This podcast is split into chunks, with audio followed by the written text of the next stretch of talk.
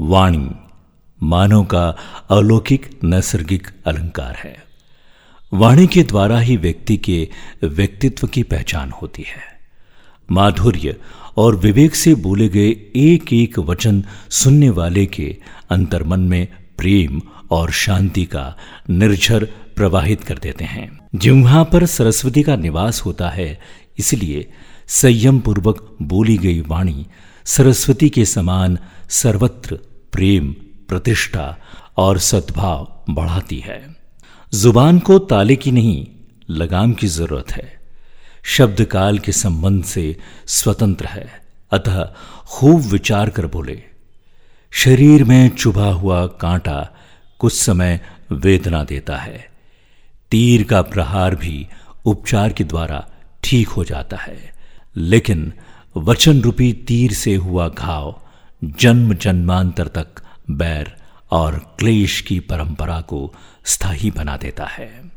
प्रार्थना। जिस प्रकार पानी का अनियंत्रित प्रवाह बाढ़ का रूप धारण कर कई गाँवों को डुबा देता है, उसी प्रकार वाणी का अनियंत्रित प्रवाह कई जीवन को छिन्न भिन्न कर देता है, जिसकी आँखों में वात्सल्य होता है, उसे सारी दुनिया अच्छी लगती है।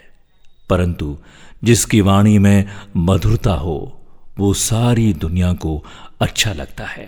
वाणी में ही जहर है और वाणी में ही अमृत है।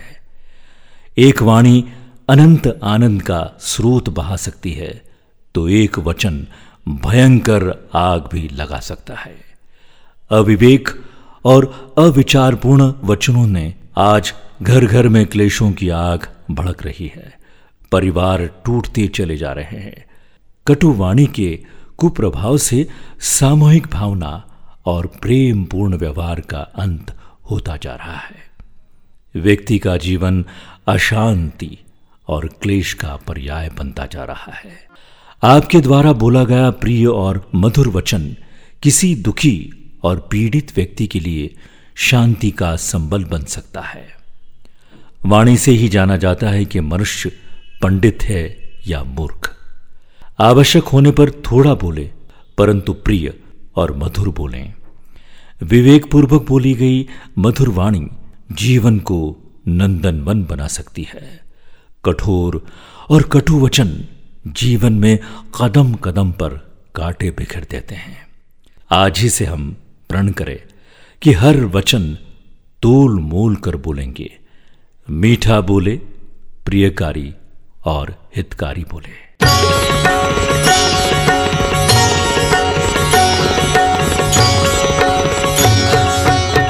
सुनते रहिए आरजे प्रभाकर मोरे के साथ।